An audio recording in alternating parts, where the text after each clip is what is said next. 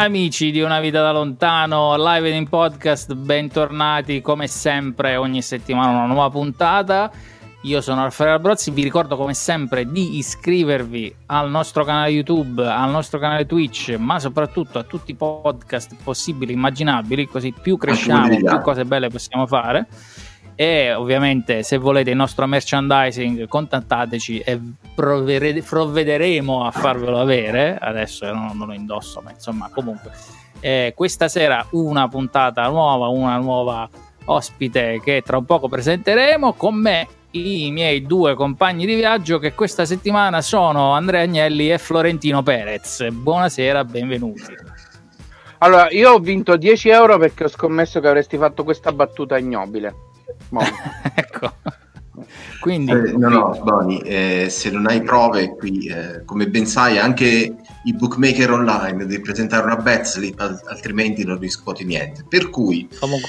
presa la palla al balzo, che invece i due suddetti sono lasciati sfuggire insieme a alcuni altri loschi figuri intorno all'Europa, benvenuti anche da parte mia e pur di non dilungarmi troppo direi bando le ciance, ciancio le bande Palla di Miliano per la presentazione di chi? Del nostro nuovo grande ospite. Oh, benvenuti a tutti e benvenuti a chi ci ascolta in podcast, a benvenuti. chi sta facendo la fatica e la gioia di vederci in diretta in questo momento su YouTube, eh, su tutti i posti dove mh, a nostra insaputa Raffaele eh, ci mette. Diamo il benvenuto velocemente, così la, la, la inseriamo in questo delirio collettivo eh, che noi chiamiamo Una vita da lontano. La nostra ospite eh, da Vienna, Austria, Valentina Rosso, benvenuta. Sono Valeria. Valeria. Oh no, mannaggia! Prima o poi doveva, doveva accadere. Non, ho, non, ho, non, ti ho chiamato Rossi come il mio cuore mi avrebbe mi avrebbe detto ho sbagliato il nome. Allora, ce l'ho scritto, ce l'ho scritto e l'ho letto proprio completamente male. Va bene. Se avessimo imparato a leggere sarebbe stato meglio, ecco, però. Mi, mi scuso, eh, Raffaele, lascialo nella, nel podcast poi quando fai i tagli, che un errore ci sta sempre bene. Allora, Valeria, ce l'ho scritto anche grande qui in, in basso a sinistra del, del, video. Sono proprio un cretino. Allora, ecco, eh, come inizio non è dei migliori, ma noi eh, spesso diamo facciamo il nostro peggio eh, per così far venire fuori delle cose eh, un po' simpatiche. Allora, ehm, Vienna, Austria, intanto Vienna, noi, noi, la chiamiamo Vienna, ma ovviamente a Vienna la chiamate in un altro modo, questo è già l'inizio di, di, di eh, ecco, eh, diverso. Ehm, il nostro inizio solito è quello di chiederti come ci sei finita uh, a Vienna, come sei finita in Austria, cioè ci sei partita eh, diciamo così, da, dall'inizio da casa oppure ti è capitato e con che percorso hai raggiunto questo, mh, questa locazione attuale? Ma allora è una domanda interessante perché ehm, praticamente io ho deciso di studiare lingue all'università, traduzione, tra cui il tedesco, sostanzialmente perché la mia motivazione è stata già al liceo ho iniziato ad appassionarmi tantissimo al teatro musicale, in particolare musical, e a un certo punto eh, navigando, navigando, scoprendo musical di vari paesi, mi sono imbattuta anche nel settore del musical di lingua tedesca, sconosciuto ai più.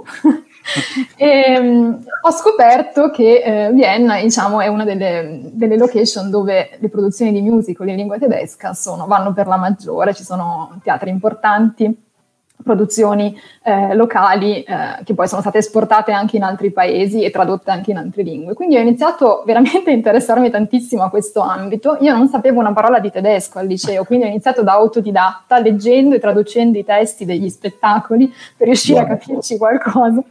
E, e, poi insomma, un po' con il latino e il greco imparando anche la grammatica, cioè insomma, ho avuto un, diciamo, un aiuto in questo senso. E poi mi ricordo che già allora costringevo mia mamma, poveretta, e anche altre mie amiche ad accompagnarmi in trasferte qua a Vienna per visitare la città e vedere gli spettacoli di cui loro capivano ancora meno. e...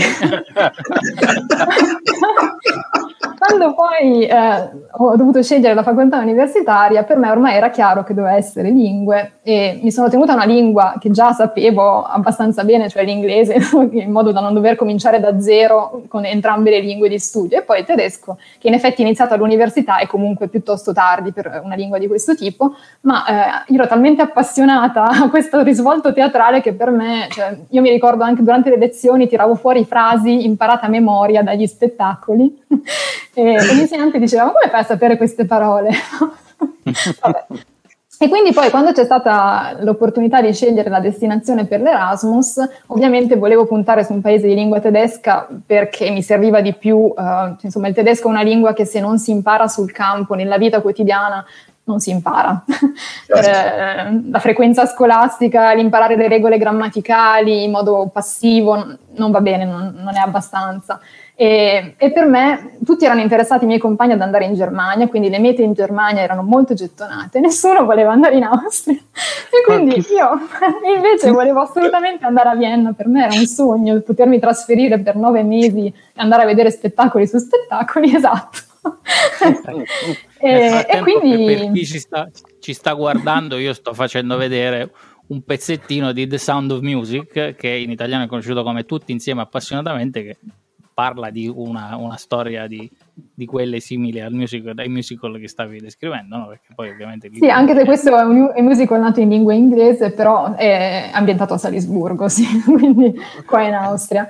E, e niente, quindi poi sono arrivata qua in Erasmus e, e, mi sono innamorata follemente di questa città, eh, della vita che si fa e quindi poi sono to- tornata di nuovo in Italia e ho terminato gli studi in Italia, ho anche studiato altro successivamente, management degli eventi culturali e ho iniziato a lavorare in questo ambito in Italia, dopodiché però mi mancava comunque, volevo fare di nuovo un'esperienza anche lavorativa all'estero, cioè al di là dell'esperienza di studio e quindi ovviamente sempre portata dalla mia passione per il teatro ho iniziato a mandare candidature a Vienna e a Londra e la prima offerta di lavoro è arrivata da Vienna e quindi ben felice nel 2013 mi sono ritrasferita in Austria e da allora non mi sono più spostata.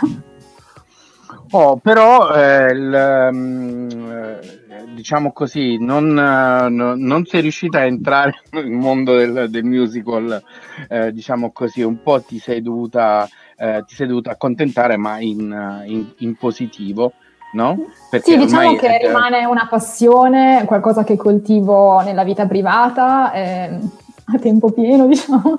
Eh, forse anche meglio così. Mh, comunque ho avuto un'esperienza in questo settore non necessariamente non nell'ambito del music ma in ambito musicale, teatrale appunto in Italia è stata molto molto positiva ma anche molto molto stressante e alla fine mi sono resa conto che comunque lavorando in questo settore ti passa poi un po' la voglia di andare a vedere gli spettacoli perché non ne puoi più di vedere, parlare di prove, di, dell'accordatore che deve venire, artisti che non si trovano, direttori che impazziscono.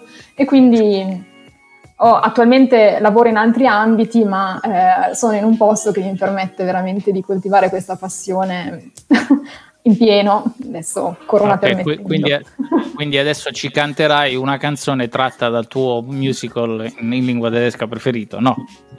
Eh, se volete sì, ma non so se gli ascoltatori... no, scusa, piuttosto, piuttosto falle cantare una canzone dell'ultimo musical in lingua tedesca che ha scritto Ecco.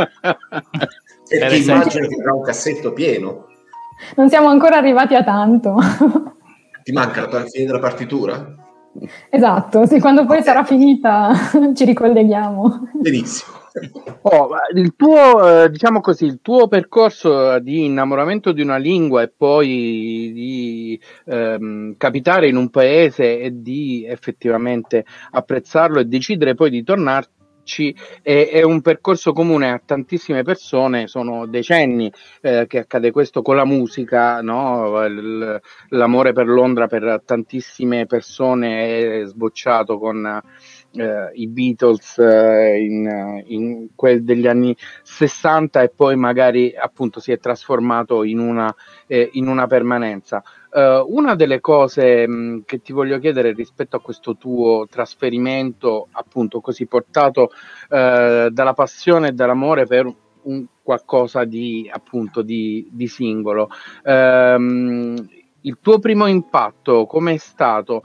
Eh, ti, ha, ti, ha, tolto un po' di poesia eh, in quello che ti immaginavi, in quello che, che, pensavi, oppure ha semplicemente aggiunto strati, eh, texture, colore, dettagli?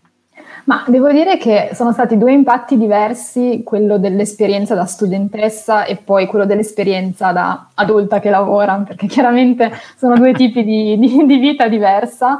E, ehm, però in entrambi i casi eh, devo dire che non è mai stato un impatto negativo, nel senso che mi sono sempre trovata qua dicendo ok, sono al centro di, di, dove voglio essere, quindi ci sono tante possibilità, tante opportunità e le ho sempre, cioè non, senza neanche sapere quali cogliere, talmente erano. Quindi eh, devo dire che quando ero qua in Erasmus all'inizio per quanto riguarda la lingua ho fatto un po' fatica, nel senso che appunto mi dovevo abituare a parlare il più possibile nella vita quotidiana e mi sono resa conto che, improvvisamente che tante parole mi mancavano perché eh, non te ne insegnano all'università, magari disquisisci di altre questioni, ma se si rompe il rubinetto devi chiamare l'idraulico, come glielo spieghi. eh, quindi, però è stata una... No, dico come si dice, eh, mi si è rotto il rubinetto a questo punto. Äh, das, äh, das Wasser rinnt nicht, das ist verstopft und äh, ich muss den Installateur anrufen. Eh, oh, prendete, prendete, appunti, ci può sempre servire, eh, questo non si sa mai, si sa nella, mai. Vi, nella, vita, anche che magari lo chiami ecco, arriva per, un per, tubista parlando, tedesco. Eh, parlando della lingua, eh, io so perché co- conosco un sacco di tedeschi e ho avuto vicende personali con la Germania, mettiamola così, eh, che eh, per esempio i tedeschi quando parlano con gli svizzeri trovano il loro accento particolarmente divertente perché è un po', un po', come noi quando sentiamo gli italiani del Ticino parlare, no? che hanno questo modo un po' particolare di parlare. Con gli austriaci invece com'è? Ah, allora, diciamo che c'è proprio la variante di tedesco austriaca, austriaco è una variante ufficiale riconosciuta, quindi c'è un tedesco austriaco standard e ci sono proprio delle parole che sono diverse, cioè eh, se tu le dici in tedesco normale non è che un austriaco non ti capisce, però ti squadra magari un po' male e ti, ti, ti cataloga già come uno che viene dalla Germania, che ha studiato solo quel tedesco lì. Un esempio banale è la parola kartoffel, che tutti credo conosciamo, mm-hmm. eh, che significa patata, e, e mi ricordo una, una ragazza, una, una, mia amica che era venuta a farci visita, lei aveva studiato tedesco solo al liceo, poi insomma l'aveva dimenticato, ed era tutta contenta di aver ordinato il contorno al ristorante, dicendo appunto kartoffel, e si era beccata un'occhiataccia dalla cameriera, perché qua si dice Erdapfel, che vuol dire Apfel vuol dire mela, come apple in inglese, e sì. Erd vuol dire eh, earth, quindi terra, quindi pomme de terre, diciamo. Pomme de terre, quindi, Esatto, questa mia amica ha detto, ma una certezza avevo con il tedesco, cartoffeli, invece anche quella me l'hanno tolta. E quindi ci sono queste di- differenze di parole e, e, poi anche ovviamente di accento. Eh, insomma, sia i tedeschi sia gli austriaci sentono subito se uno è tedesco o austriaco, mm, adesso lo sento pure io. e mm, mi ricordo anche che quando dopo l'esperienza di Erasmus ero stata a volte in Germania, anche per colloqui di lavoro, mi, chiedevano, mi facevano i complimenti per il tedesco, poi mi chiedevano ma lei dove l'ha imparato però? E io a Vienna, ah ok. Insomma, capivano che c'era qualcosa, esatto. E, la Montanara, sì. mettiamola così. Esatto. Sì, un, po', un po', più che... la, la, meridionale anche, perché eh, ci sono sì. anche delle cose un po' divertenti, tipo eins, zwei, drei, che si dice in tedesco, qua assume una, una pronuncia un pochino più pugliese quasi, eins, zwei, drei. Un po', un po', più aperta, un po' più morbida. Quindi si è, se- si è, sempre a sud di qualcun altro, insomma. Invece in Svizzera, per esempio, nel Ticino ci sono due parole fantastiche, che una è il Natel, che sarebbe il telefono, perché così come lo dicevamo la SIP, loro hanno, continuano a chiamare un Natel, e poi il Bilux. Che cos'è il Bilux? Sono gli albaglianti della macchina, il Bilux. Quindi questa è una, proprio una frase nel, nel, nell'italiano cinese, insomma. Che, che l'esperienza di mesi e mesi di lavoro in Svizzera ti ha arricchito personalmente a livelli no, il, il momento più il momento più alto quando il commesso del Denner, che è un supermercato, gli chiesi una cosa e lui mi disse lo cerchi al fatelo da voi. Che io ci ho messo un'ora per capire che fai da te, ma il fatelo da voi, che quindi era molto più, mettiamo così, diciamo più formale. Che, che certo. Comunque il tedesco svizzero anche per me, comunque anche per gli austriaci, non è comprensibile. cioè, è un'altra cosa ancora proprio, quella è proprio un'altra lingua. Eh, sì, e viene parlato in realtà anche insomma, una, una, variante di tedesco svizzero in una regione qua dell'Austria, che è la regione di Vorarlberg, che è al confine con la Svizzera. E infatti io adesso capisco molti dialetti austriaci, ovviamente magari non al 100%, ma li capisco anche perché sono molto diffusi, soprattutto al di fuori di Vienna, anche tra la popolazione giovane. È normale parlare in dialetto. Non è una cosa come per esempio in Italia, soprattutto nel nord Italia, non è così diffuso tra i giovani, soprattutto si, si, perdono questi dialetti, invece qua è più diffuso, quindi uno si deve abituare, perché anche in contesti ufficiali o lavorativi o comunque dove noi diremmo ma stai parlando in dialetto perché questi parlano in dialetto, quindi dopo un po' bisogna abituarsi. Però il dialetto di Vorarlberg per me risulta, cioè, mi ricordo una conversazione, cioè un monologo che una volta un ragazzo fece con me e io appunto era un monologo perché io non ho capito nulla, nulla. con, con, un bugiardino di, di traduzione simultanea che stavi lì a cercare di seguire.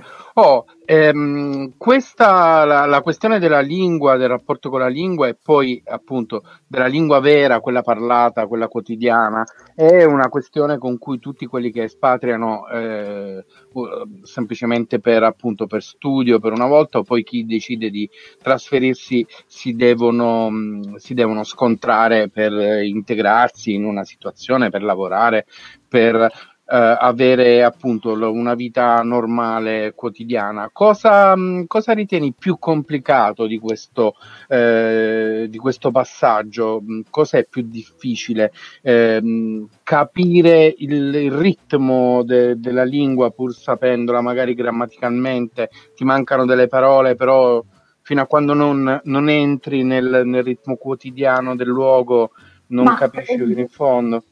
Per me col tedesco, e non so se questo è anche, credo, credo sia abbastanza comune, lo scoglio principale non è stato tanto la comprensione, ma eh, l'esposizione orale, perché ehm, in tedesco ha delle regole molto rigide per quanto riguarda la costruzione della frase, poi ci sono anche i casi, eccetera, cose a cui noi non siamo abituati in italiano e quindi scrivere, quando uno scrive ha più tempo per riflettere, però mi rendevo conto soprattutto all'inizio era molto frustrante perché ci mettevo tantissimo tempo a fare una frase, cioè magari avevo cose urgenti da dire e non sapevo più dove mettere il verbo, e, e, poi vabbè anche conoscendo più persone austriache, cioè loro mi hanno sempre incoraggiato tantissimo, cioè, non, senza stare a correggere ogni singola parola, soprattutto cioè, a parlare, parlare, parlare, dicendomi anche che spesso anche molti eh, madrelingua, eh, no, non parlano correttissimamente, no? quindi mi facevo troppi problemi della correttezza quando in realtà era meglio far che parlare, tanto in qualche modo mi si capiva, anche se il caso non era giusto, il verbo non era nel posto giusto.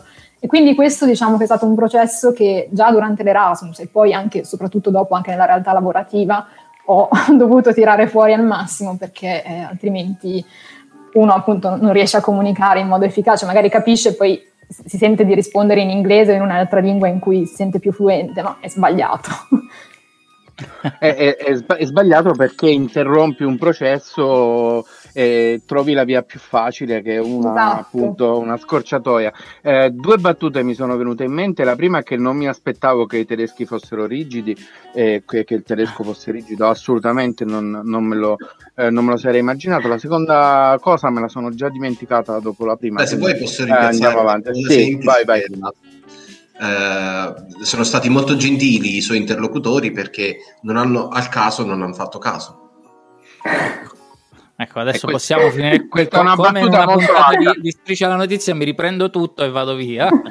No, in, in, in, realtà uno dei nostri eh, modi, diciamo così, di eh, approcciare gli stranieri e eh, le situazioni in Italia in cui appunto c'è qualcuno che non parla bene l'italiano è eh, principalmente mh, cercare di comunicare a prescindere, non importa come, ci capiamo, eh, beviamo una cosa, tranquillo, si parla, non è, non è un problema, gesticoliamo, siamo le mani, eccetera.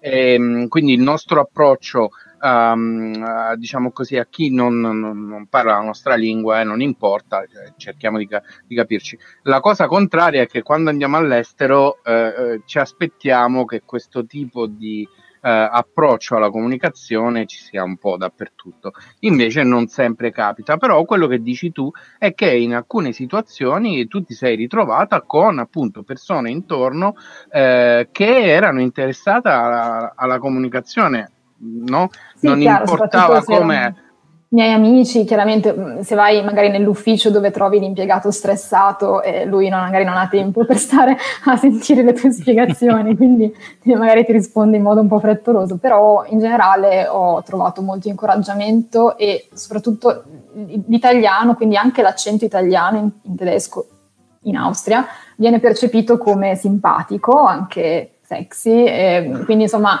è una cosa che viene apprezzata, non, eh, si ha questa immagine comunque magari un po' stereotipata eh, dell'Italia, la bella Italia, un luogo di vacanze e, e, altre cose, ma comunque è in generale, ovviamente non si può mai generalizzare totalmente, ma in generale mh, apprezzata in senso positivo, quindi anche come esperienza di appunto straniero in un altro paese. Eh, è una fortuna essere italiano in, eh, in, in, questo caso, e immagino anche in molti altri paesi del mondo. Però, sì, sì. Eh, Beh, 103 anni di, di 103 anni dalla fine della Grande Guerra, diciamo che sono anche serviti anche a quello, magari a smussare un po' quegli angoli che c'erano. Tensioni di Trieste, no, non parliamo più. Sì, un pochino di, come dire, ci hanno messo finalmente una pietra sopra, probabilmente.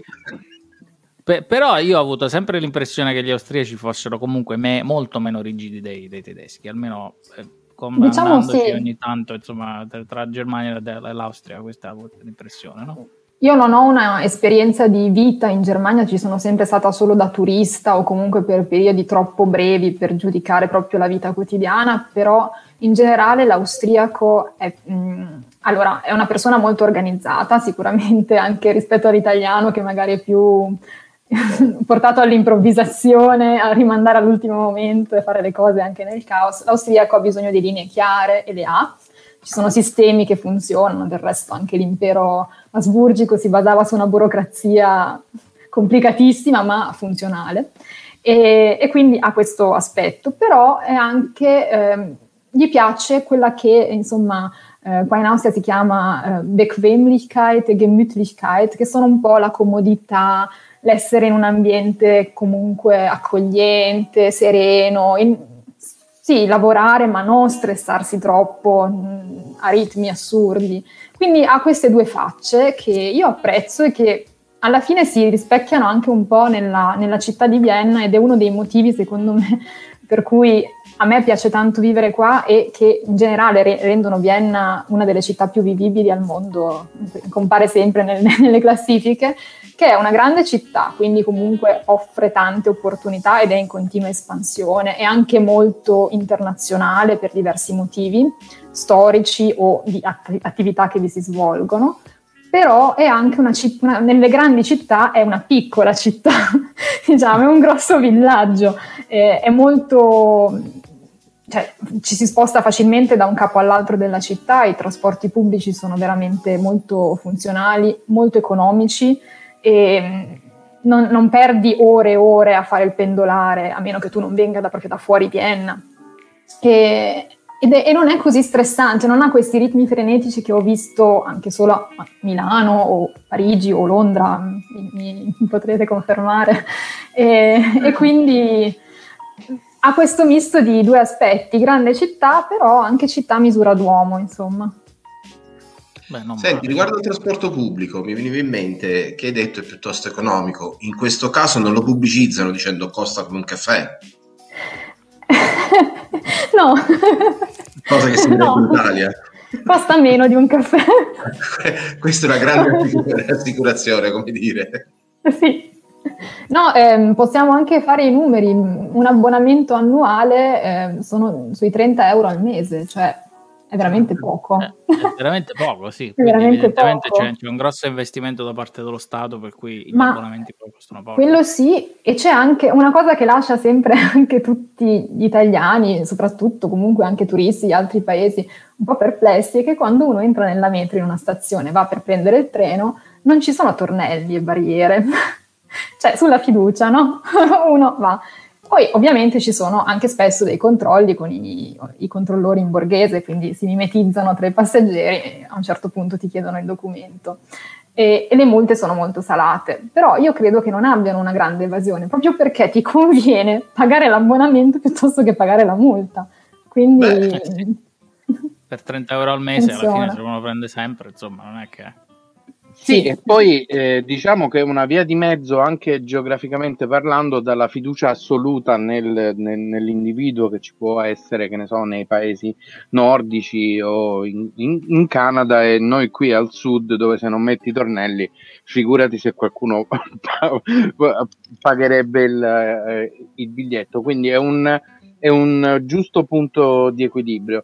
Eh, ma come paese, appunto, essendo diciamo, mh, al centro di eh, nazioni più grandi eh, con tanti, tanti vicini, ci, sicuramente ci sono tante influenze diverse anche culturali, pur sì, non sì. essendo una capitale eh, appunto gigantesca come, come Londra o grande come, come Parigi, comunque eh, Vienna è da sempre un, un crocevia culturale di situazioni, di, di, eh, di cose.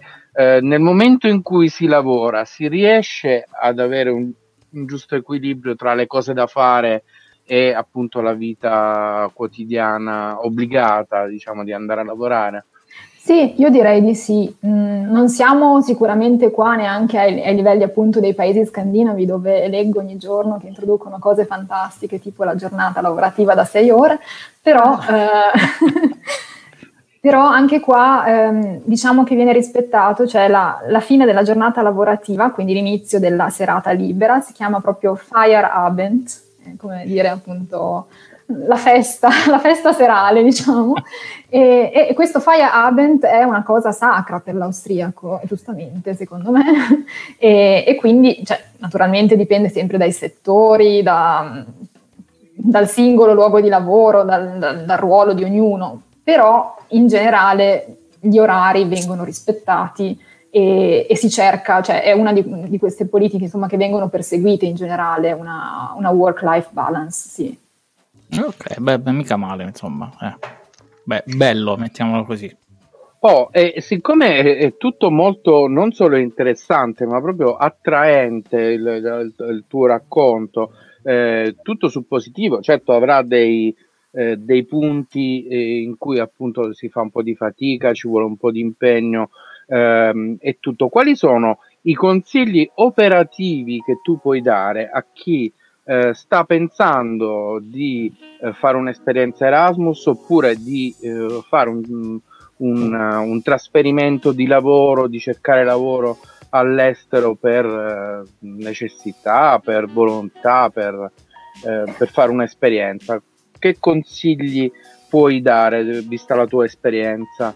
Allora, cioè, dipende sempre insomma dai settori in cui uno si muove. In generale io consiglio una conoscenza almeno di base o comunque media della lingua, perché ehm, per alcuni lavori, soprattutto in ambito scientifico, ingegneristico, insomma lavori molto tecnici, non è diciamo un prerequisito, anzi spesso basta l'inglese assolutamente, o anche lavori in ambito internazionale, ma proprio all'interno di organizzazioni internazionali, dove quindi il tedesco non è neanche una lingua ufficiale questi set- sono settori a parte, però per tutti gli altri lavori viene comunque richiesta mm, una conoscenza almeno di base, anche lì a seconda dei settori eh, della lingua.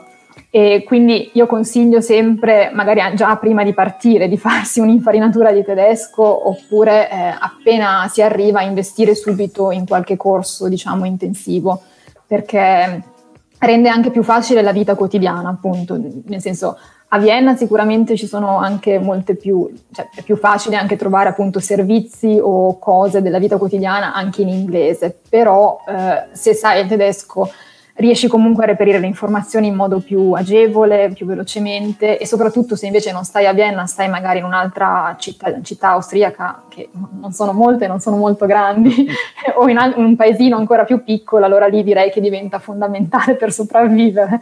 Eh, quindi questo, questo, sicuramente. Poi mh, per quanto riguarda l'offerta lavorativa, allora credo che il mercato austriaco sia abbastanza ricco, dipende dai settori. Eh, sicuramente è un pochino più ristretto rispetto a quello di altri paesi come la Germania. So di appunto situazioni dove in Germania sicuramente più, ci sono più offerte di lavoro ed è più facile anche cambiare da un lavoro all'altro, c'è più dinamicità.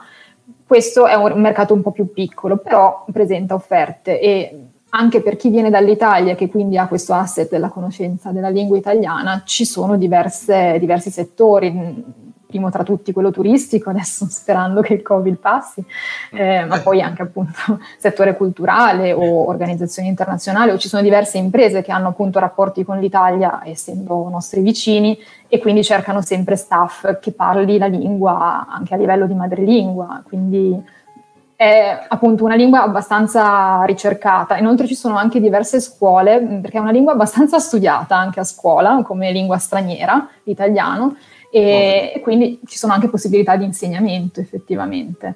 Ehm... Beh, dalla, dall'Austria me lo sarei aspettato effettivamente che l'italiano fosse una, non la principale, ma insomma no. una delle lingue sì. eh, curate, studiate semplicemente per eh, diciamo, l'unione artistica eh, plurisecolare che abbiamo con, con, l'opera che comunque non può prescindere eh, da, da, non può prescindere né dall'italiano né dall'Austria in, in sé in, in, in, assoluto. È uno strano, è uno strano ambito uh, musicale e culturale. E, ehm, dal punto, dal punto, di vista quindi operativo ci hai, ci hai detto un po, di, un po' di, cose. Ora, dal, dal, punto di vista, diciamo così, degli stereotipi, no? eh, in, in, presentazione, in preview, eh, domenica, eh, non so se me lo sono solo immaginato, l'ho fatta veramente. L'Austria... Eh, Così come il nome una... Valentina. Sì, sì, sì. No, facendo, in realtà sto facendo tutta un'altra puntata in un altro giorno, in realtà per me è il 2023 e quindi sono un po' scollegato. Eh, no, dicevo eh, che l'Austria è uno di quei paesi eh, che spesso e volentieri noi non consideriamo in quanto tale, ma semplicemente come eh, appunto attraversamento per andare in Germania oppure per eh, fare un super viaggio col camper di un mese per andare fino in, in Svezia. È un nostro vicino mh, piccolino, però eh, abbiamo dei legami con l'Austria storici e culturali che vanno ben oltre della, della sua dimensione.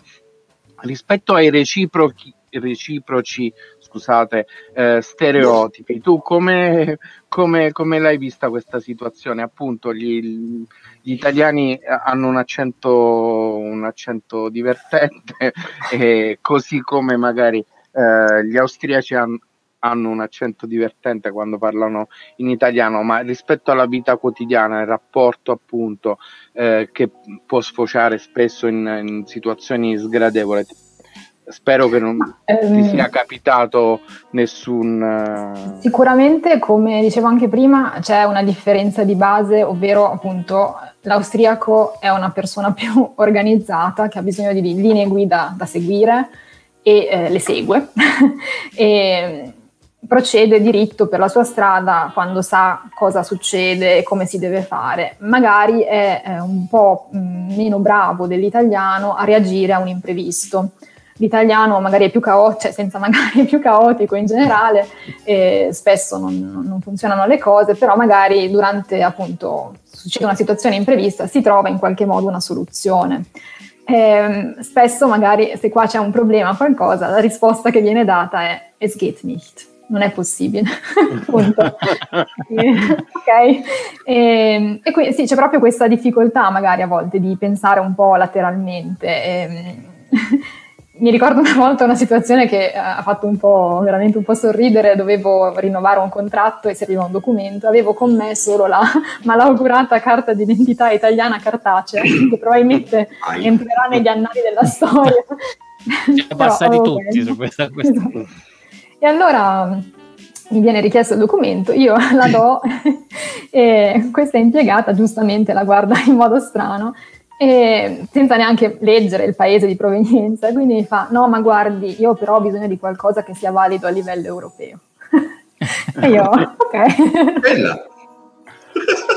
Quindi sì, mm, giustamente ci sta no, che uno non abbia visto questo tipo di documento, però eh, anche lì era un po' una situazione dove vabbè, se ti sto presentando questo documento, forse perché anche se non l'hai mai visto, forse perché è una cosa che, che esiste. Quindi era insomma un aneddoto anche un po' simpatico. Cioè, sì, su, sulla carta d'identità di carta ci siamo passati tutti, la guardano come, come guardassero so, un post-it, così dicendoti sì, ma che, che roba è questa, che cosa che cosa succede e poi dopo si rendono conto che magari è un documento valido io esatto. appunto perché non, non, ce la faccio più e quindi vado quando poi vado, vado, in giro mi porto il passaporto dietro perché a questo punto eh, non ho sì, più nessun problema sì, sì, ah, mi ricordo che anche in aeroporto can... ogni tanto se la, se la passano sì. da uno all'altro perché non l'hanno mai vista oh. eh, sì. sì. però non, non so se l'abbiamo ancora... di identità, eh, in effetti c'è un aneddoto molto divertente che è la seconda volta che ho attraversato la frontiera con Gibilterra. Eh, un guardia civile che è di solito la polizia di frontiera qui in Spagna, anche se si, si alternano con la polizia nazionale, prende la mia carta d'identità, era un novellino, si vedeva, cioè proprio sbarbatello, prende con i guanti, dice, ah questo è il tuo documento, se lo avvicina per vederlo meglio, aprendo però le mani, distanziandole l'una dall'altra, e mi ha ridato il pezzo, la carta d'identità perfettamente separati alla metà. E adesso come faccio? Ah no, scusa, scusa, no, no, prego. Mentre invece eh, mi faceva, mi era venuto in mente un aneddoto anche qui, eh, che forse anzi sicuramente testimonia una certa impreparazione del, dell'italiano medio ad affrontare l'Austria anche come meta di passaggio. Tornavo nel lontano 89 dalla Polonia comunista eh, verso, verso, l'Italia. È ripartito carico di, di, di, di derrate per la Polonia, no? No, no. Calze eh, di nylon, Bic e quant'altro, no? No, assolutamente. no, che cosa? Nemmeno. Eh, ritornavo, tra l'altro, dopo, con i postumi di un, di un, virus intestinale dovuto alla scarsa dimestichezza col burro e col burro di quella pesantezza. Per cui, per favore, andiamo. Eh, passiamo sopra Vienna e una persona che era nello stesso autobus grida al figlio: Guarda, guarda, papà, la Senna, indicando. Ecco. E lì ci fu un attimo di gelo in tutto quanto no, adesso chi lo corregge? Va bene andiamo. Credo che in effetti ogni tanto ci sia bisogno un po', come dire, un po' di ripasso per, rispetto alla povera bistrattata Vienna. Concludendo questo intervento invece voglio farti una domanda specifica. Io sono stato, non sono stato mai a Vienna e di questo me ne pento e me ne dolgo male. ma sono stato più volte a Budapest che amo in maniera particolare e, ehm, una cosa che mi ha fatto sempre molto ridere è che parlando con le persone di Budapest, loro ti fanno mille un aneddoti di cui come quella cosa è stata fatta bene ma non benissimo perché non doveva essere meglio di Vienna, eh, quell'altro monumento deve essere fatto splendido ma non scintillante perché comunque non deve essere meglio di Vienna ai tempi della doppia capitale del, del, dell'impero asburgico e poi concludono tutti però hanno fallito clamorosamente perché Budapest è molto più bella di Vienna che cosa dicono a Vienna di Budapest? Ma, eh, in realtà non so esattamente cosa dicono. Io posso dire quello che dico io. Ci sono stata pure io e l'ho trovata una città veramente splendida per me, per la mia personale opinione, eh, non la cambio con Vienna, nel senso sono felice di avercela qua vicino, è raggiungibile in tempi non di Covid facilmente, ehm, sicur- ha sicuramente una forte impronta appunto asburgica dovuta certo. appunto alla storia comune, però ha comunque un suo carattere diverso, eh, giustamente perché la popolazione ungherese è a, a sé. E, ehm, io no, non credo ci sia una grande rivalità in realtà tra, tra, i due centri, anche se appunto eh, al tempo dell'impero, soprattutto al momento, al, dal periodo della, della doppia monarchia, sì. c'è stata quasi una seconda capitale dell'impero. Um, non ci sono Mm, credo che non, non, ci siano tantissimi, eh, non, la, la, minoranza ungherese non sia una delle più rappresentate qua a Vienna. Mm. Spero di non dire una castroneria, però tra le varie minoranze che si vedono, che eh, ho incontrato, ci sono anche alcuni distretti della capitale qua austriaca che sono a maggioranza di minoranza, diciamo, eh, di altri paesi, che sono appunto un logico retaggio della, dell'ex impero asburgico che comprendeva tantissimi paesi, soprattutto l'Europa orientale e area balcanica, quindi eh, ci sono tantissime di queste, però mh, la minoranza ungherese non mi sembra così forte, sono più rimasti nel loro paese giustamente, che, che, è bellissimo. Quindi per il mio gusto personale preferisco Vienna per viverci, ma Budapest è sicuramente un'ottima meta per fare weekend e ci sono tantissime cose da vedere, tra l'altro appunto che non, non si esauriscono mai in una volta sola. Quindi, ecco, un po' come Venezia, è, be- è bella ma non ci vivrei, mettiamola così. Sì, sì, diciamo. Anche perché imparano l'ungherese, no, proprio una cosa da, dalla sera alla mattina, via, così, sciolto. Ho studiato Va un bene, po' di inglese, allora... ma so dire Niente. molto poco. no. Voglio dire, tra tutti i posti che ho visto, è l'unico dove non mi sono sentito in Europa per la difficoltà del relazionarmi eh, competente alla lingua. Poi chiaramente fortemente quasi tutti parlano inglese, molti ungheresi parlano italiano. Esatto, Se sì. non parlano inglese e italiano c'è una buona percentuale che, di, di, speranza che possano parlare spagnolo, per cui alla fine me la sono, me la sono abbastanza vissuta bene. Però a leggere le indicazioni per strada è stata la prima volta in vita mia in cui ho detto ok, che devo fare? Eh, ecco, eh. E poi come no, non citare volevo... da abruzzesi, sì, scusami, il fatto no. che in, in Ungheria vive un, un nostro compaesano famoso per, per, una, per, la sua produzione cinematografica che si chiama Rocco Freddy. Ma questa è una piccola parentesi, d'altronde voglio dire, siete andati a parlare di...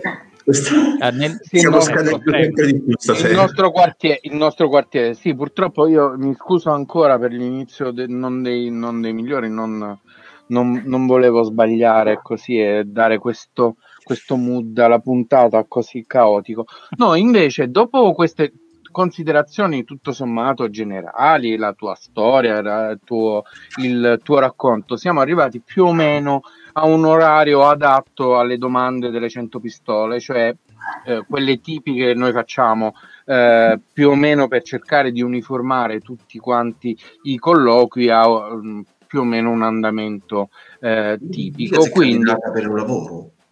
No, no, vabbè, ma ho capito, ma mi pigliate sempre più serio di quello che sono in realtà. È semplicemente per dire che adesso ti chiediamo delle cose che così possono essere un po', un po astruse, eh, tipo se ti chiediamo dov'è casa tua, tu cosa ci rispondi più di, di, di getto? Eh, è qua, mm-hmm. ma anche in Italia. Qua ma anche in Italia, quindi non hai, non hai ancora scarrellato, non hai fatto il, il, il passaggio della, della, collina. Quindi non Ho due case. Hai, due, hai, ancora due case. Sì. E quindi mh, nel futuro non sai ancora dove ti vedi, quindi una domanda tipica da interviste. Eh, una domanda che mi mette un sacco di ansia.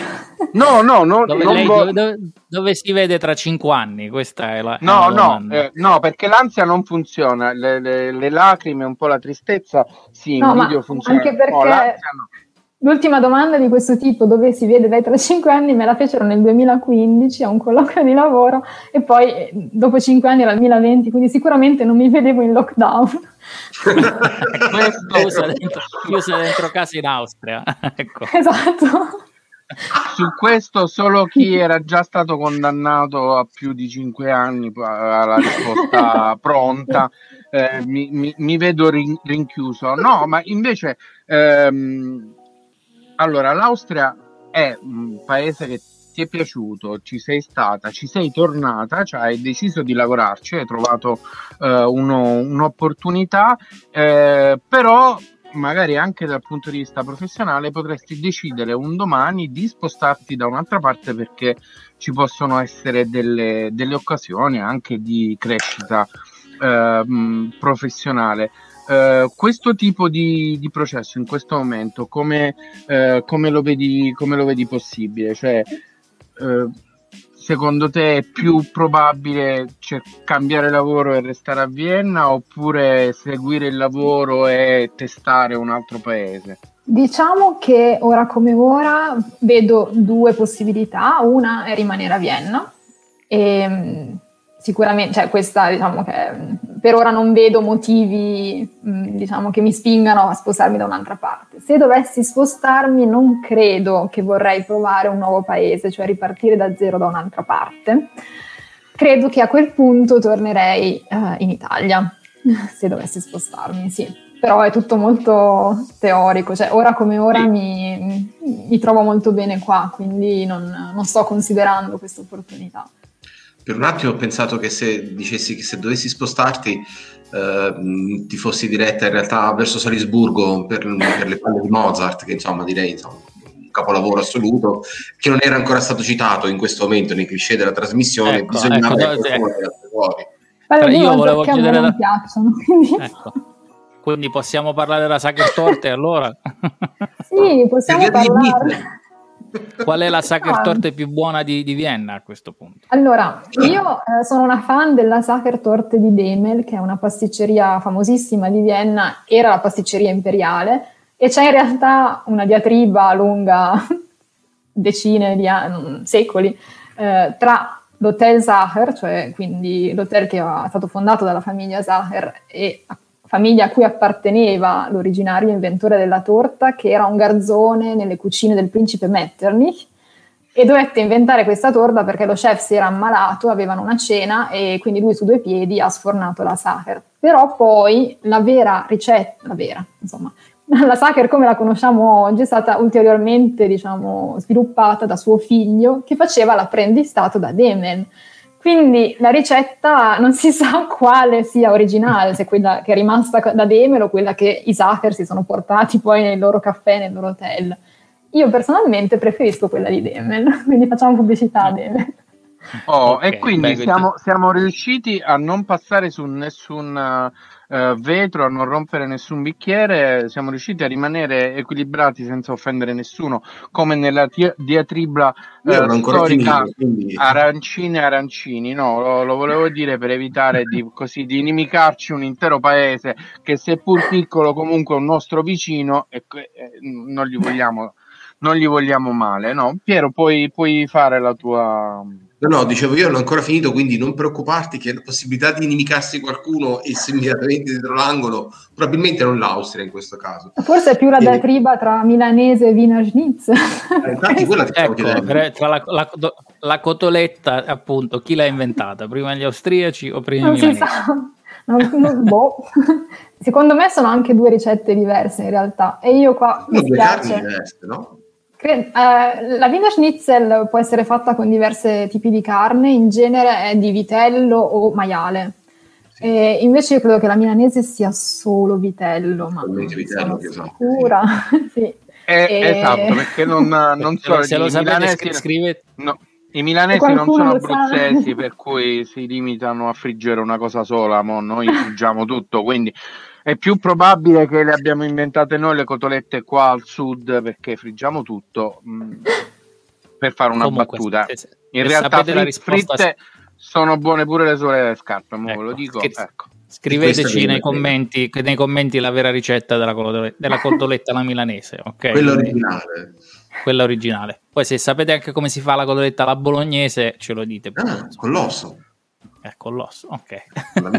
oh, però, eh, allora, io sono appunto una, una, un adoratore, un adoratore del fritto e, e le, le, cotolette che mi sono piaciute di più appunto sono quelle alla, all'austriaca, diciamo così, eh, o, o, quelle di casa, cioè due sono, tra quelle non di casa, quelle lì, quelle che mi piacciono di più, che mi danno Anch'io più soddisfazione, non so perché. Eh, ecco, oh, le scappate di casa?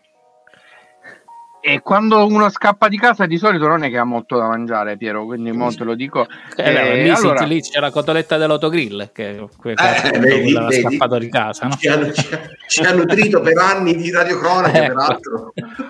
Oh, allora okay. siamo negli ultimi dieci minuti, quindi adesso sì. Raffaele fa il suo annuncio a meno dieci di tutta una serie di cose che deve dire per ripompare un po' l'attenzione del nostro pubblico. Sì, che spero se lo dici così non ripompiamo nessuno, però voglio dire, vi raccomando. Vabbè, poi, poi lo, ta- lo, tagli nel podcast, dai. Ecco, non è che proprio per, come, come ti do la palla per una schiacciata. E allora, no, come sempre, se volete fare delle domande in questi ultimi minuti scriveteci nei commenti eh, se volete fare le domande quando state ascoltando il podcast e guardate, eh, guardando la, la, puntata diciamo offline potete farci sempre le domande e poi noi le gireremo ovviamente a Valeria e ovviamente vi ricordiamo di iscrivervi al nostro canale YouTube di iscrivervi ai nostri podcast eh, che crescono sempre di più. Insomma, siete sempre di più, ci fa piacere, ci ascoltate, ci guardate sem- sempre di più e insomma, commentate, mettete like, scriveteci, fateci sapere quello che, che, che pensate del nostro piccolo show e soprattutto se avete esperienze da raccontarci, proponetevi insomma e certo. raccontateci certo. la vostra storia. Prego. Senti Valeria, eh, al momento, più o meno verso questo momento, arrivano anche le, le due domande della tristezza, quindi della diciamo così, eh, no, scherzi a parte. Una è eh, andando via, qual è stata la tua coperta di Linux? Cioè quella cosa che può essere sia materiale che, non so, un, uh, un'attitudine che ti sei portata via dall'Italia alla quale non puoi rinunciare perché comunque fa parte di te. E secondo, detta con una bella O aperta, sempre ritornando all'influsso pugliese di cui parlavamo all'inizio, secondo, qual è invece la cosa di cui eh, hai più nostalgia o che ti manca di più, anche qui, sia quel che sia? Allora, coperta di Linus boh, farà un po' ridere, ma eh, da brava biellese eh, mi piace molto il risotto, noi siamo, siamo particolarmente bravi a farlo.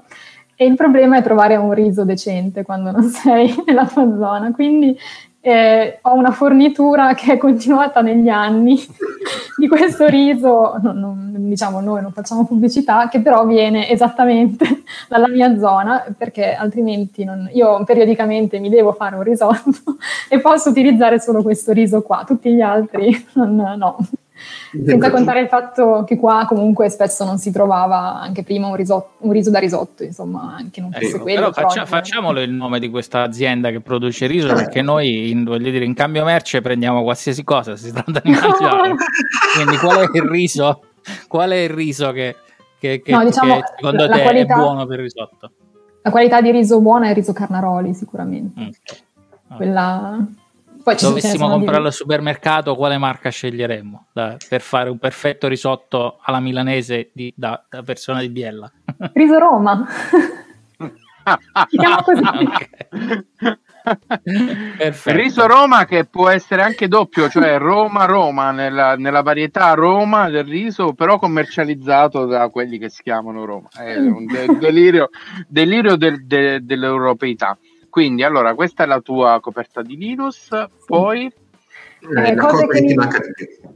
Diciamo che mi manca un po' ehm, la spontaneità, nel senso che, eh, vabbè, io vengo da una cittadina piccola, Biella, dove quindi eh, spesso la vita sociale si, magari si riduce a cinque minuti prima, chiamo un mio amico, una mia amica qualcuno, ci vediamo tra due secondi in centro, ok? Questa cosa è impensabile farla a Vienna, anche per le dimensioni chiaramente e un po' anche perché, vabbè, le mie frequentazioni, i miei amici qua sono di nazionalità diverse, ci, ci sono italiani, ma ci sono austriaci, ci sono persone di diverse nazionalità con cui ho contatti e mh, gli stessi italiani, cioè in realtà qui non sono così spontanei, nel senso che non, non, forse non mi sognerei quasi mai di dire un giorno ok, ti chiamo, ci vediamo tra due secondi lì. No, tutti devono controllare la propria agenda, prendere appuntamenti con vari, vari livelli di anticipazione, cioè quindi da quello che ti dà appuntamento tra due, tra,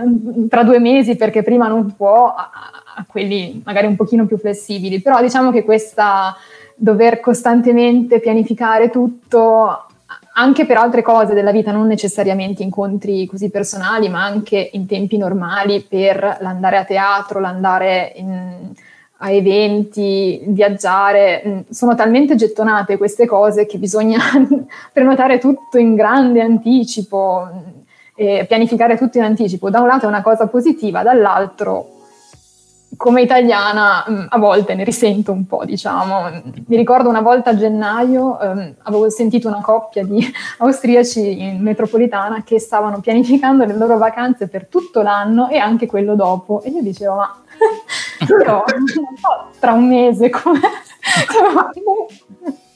mi era presa l'ansia, insomma.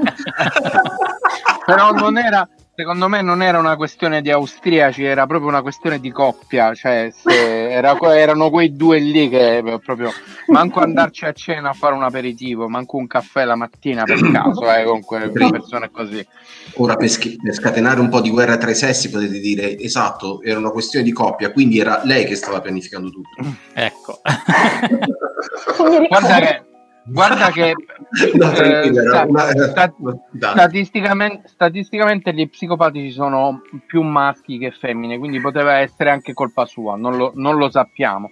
Allora, eh, abbiamo, allora, io ho cominciato la puntata facendo appunto l'errorone madornale che prima o poi mi doveva capitare. Non ho sbagliato il cognome, ho sbagliato il nome. Guarda, sinceramente mi, mi, pento e mi dolgo. Siamo praticamente negli ultimi 3-4 minuti ehm, eh, di, di, puntata. Mm-hmm. Eh, il tuo racconto è stato molto leggero, molto sorridente, come sei tu eh, adesso positiva. Io ho percepito questo, che il, il, il tuo eh, desiderio di conoscere eh, qualcosa come appunto un, un, paese diverso, una cultura diversa, è nato eh, dalla musica, è nato anche da, da, da, dall'arte, dalla cultura, eh, poi hai fatto anche dei controlli, diciamo così, sul, sul luogo, sul posto, e ti è piaciuto hai deciso di, eh, di continuare.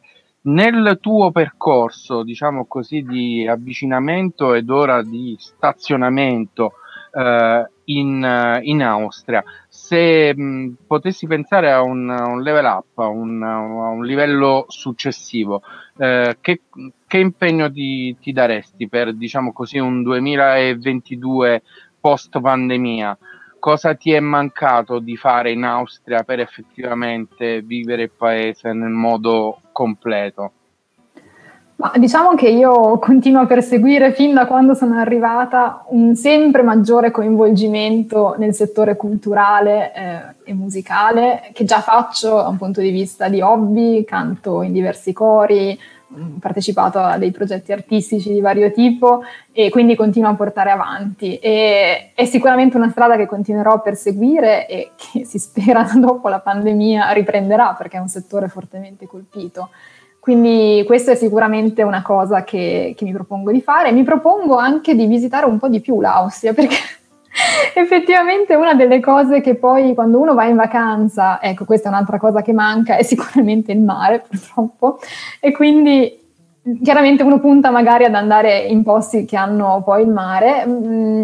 Eh, tralasciando di visitare alcune zone qua in Austria, per esempio la zona del Salisburghese o la zona della Carinzia, che sono piene di laghi, tra l'altro balneabili, bellissimi, mh, mm, parchi naturali, zone montuose per chi è appassionato del, del genere escursionistico, che sono veramente belle ho avuto più modo quest'anno durante la pandemia, anche per le difficoltà di spostamenti, di scoprire più zone anche qua in Austria ed è sicuramente una cosa che vorrei banalmente fare perché l'ho un po' trascurata. Vivendo a Vienna si, fa, si diventa un po' snob, si rimane un po' a Vienna e si tralascia il resto dell'Austria che è bello, è veramente bello.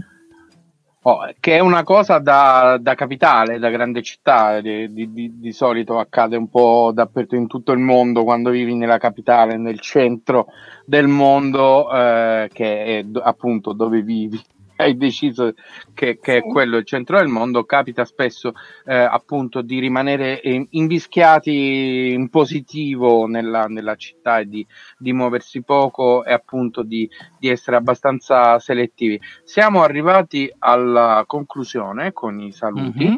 Eh, quindi comincio io come al solito, questa era la nostra 47esima puntata, la quindicesima della seconda stagione. Io mi eh, cospargo ehm, diciamo, metaforicamente il capo di cenere eh, per eh, aver sbagliato li, li, il nome, l'inizio. Sarà, questa sarà la, la puntata dell'errorone.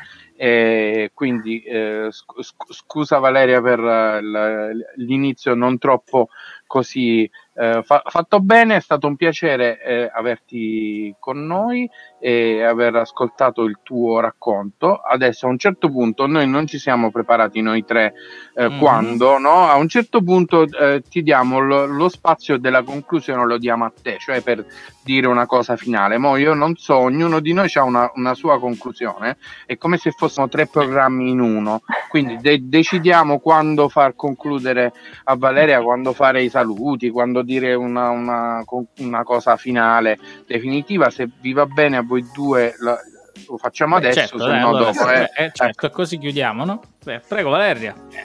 O Valentina, scusami, ho sbagliato il nome. Chiedo alla mia amica dici qualcosa. Eh, niente, so no, mi ha fatto veramente piacere essere vostra ospite. Il tempo è volato. Pensavo all'inizio ero un po' preoccupata, dicevo, oddio, un'ora non passerà mai, cosa dovrò mai dire? Invece no, eh, ci sarebbero ancora tante cose che mi piacerebbe dire, ma. Quindi tornerai. Nella prossima puntata, insomma, tra, tra qualche seconda. mese. Tra no, niente, mese. posso solo consigliare a tutti, quando si potrà in sicurezza e serenità, di visitare l'Austria, e Vienna in particolare, come dicono gli austriaci, Wien ist anders, Vienna è diversa, in senso positivo o magari anche negativo, però è anders.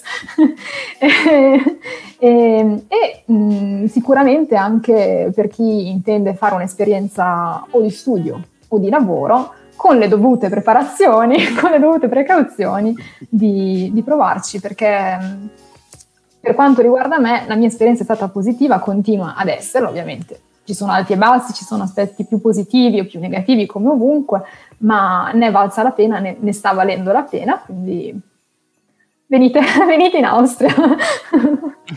Perfetto. Bravissimo. Oh. Piero. Bene ragazzi, quindi eh, riassumendo, diciamo che i mhm. prossimi appuntamenti sono gio- domenica prossima probabilmente in cui eh, festeggeremo la festa della liberazione con tutti voi grazie al promo e mhm. eh, giovedì prossimo che sarà appunto invece il 29 di aprile.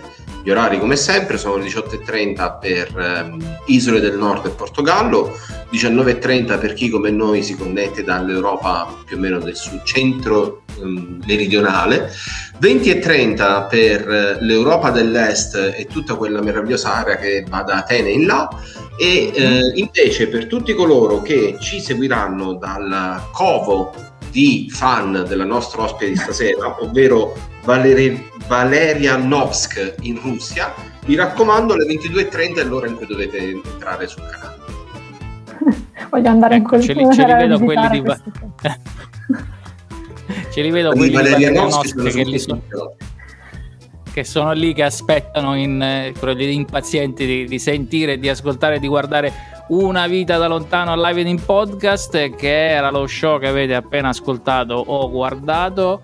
Iscrivetevi ai nostri canali iscrivetevi ai nostri podcast eh, chiedeteci tutto quello che volete nei nostri commenti e soprattutto cliccate sul like e commentate questa l'ha detta Emiliano era la nostra quindicesima puntata della seconda stagione e ci sentiamo alla prossima ciao ciao ciao, ciao.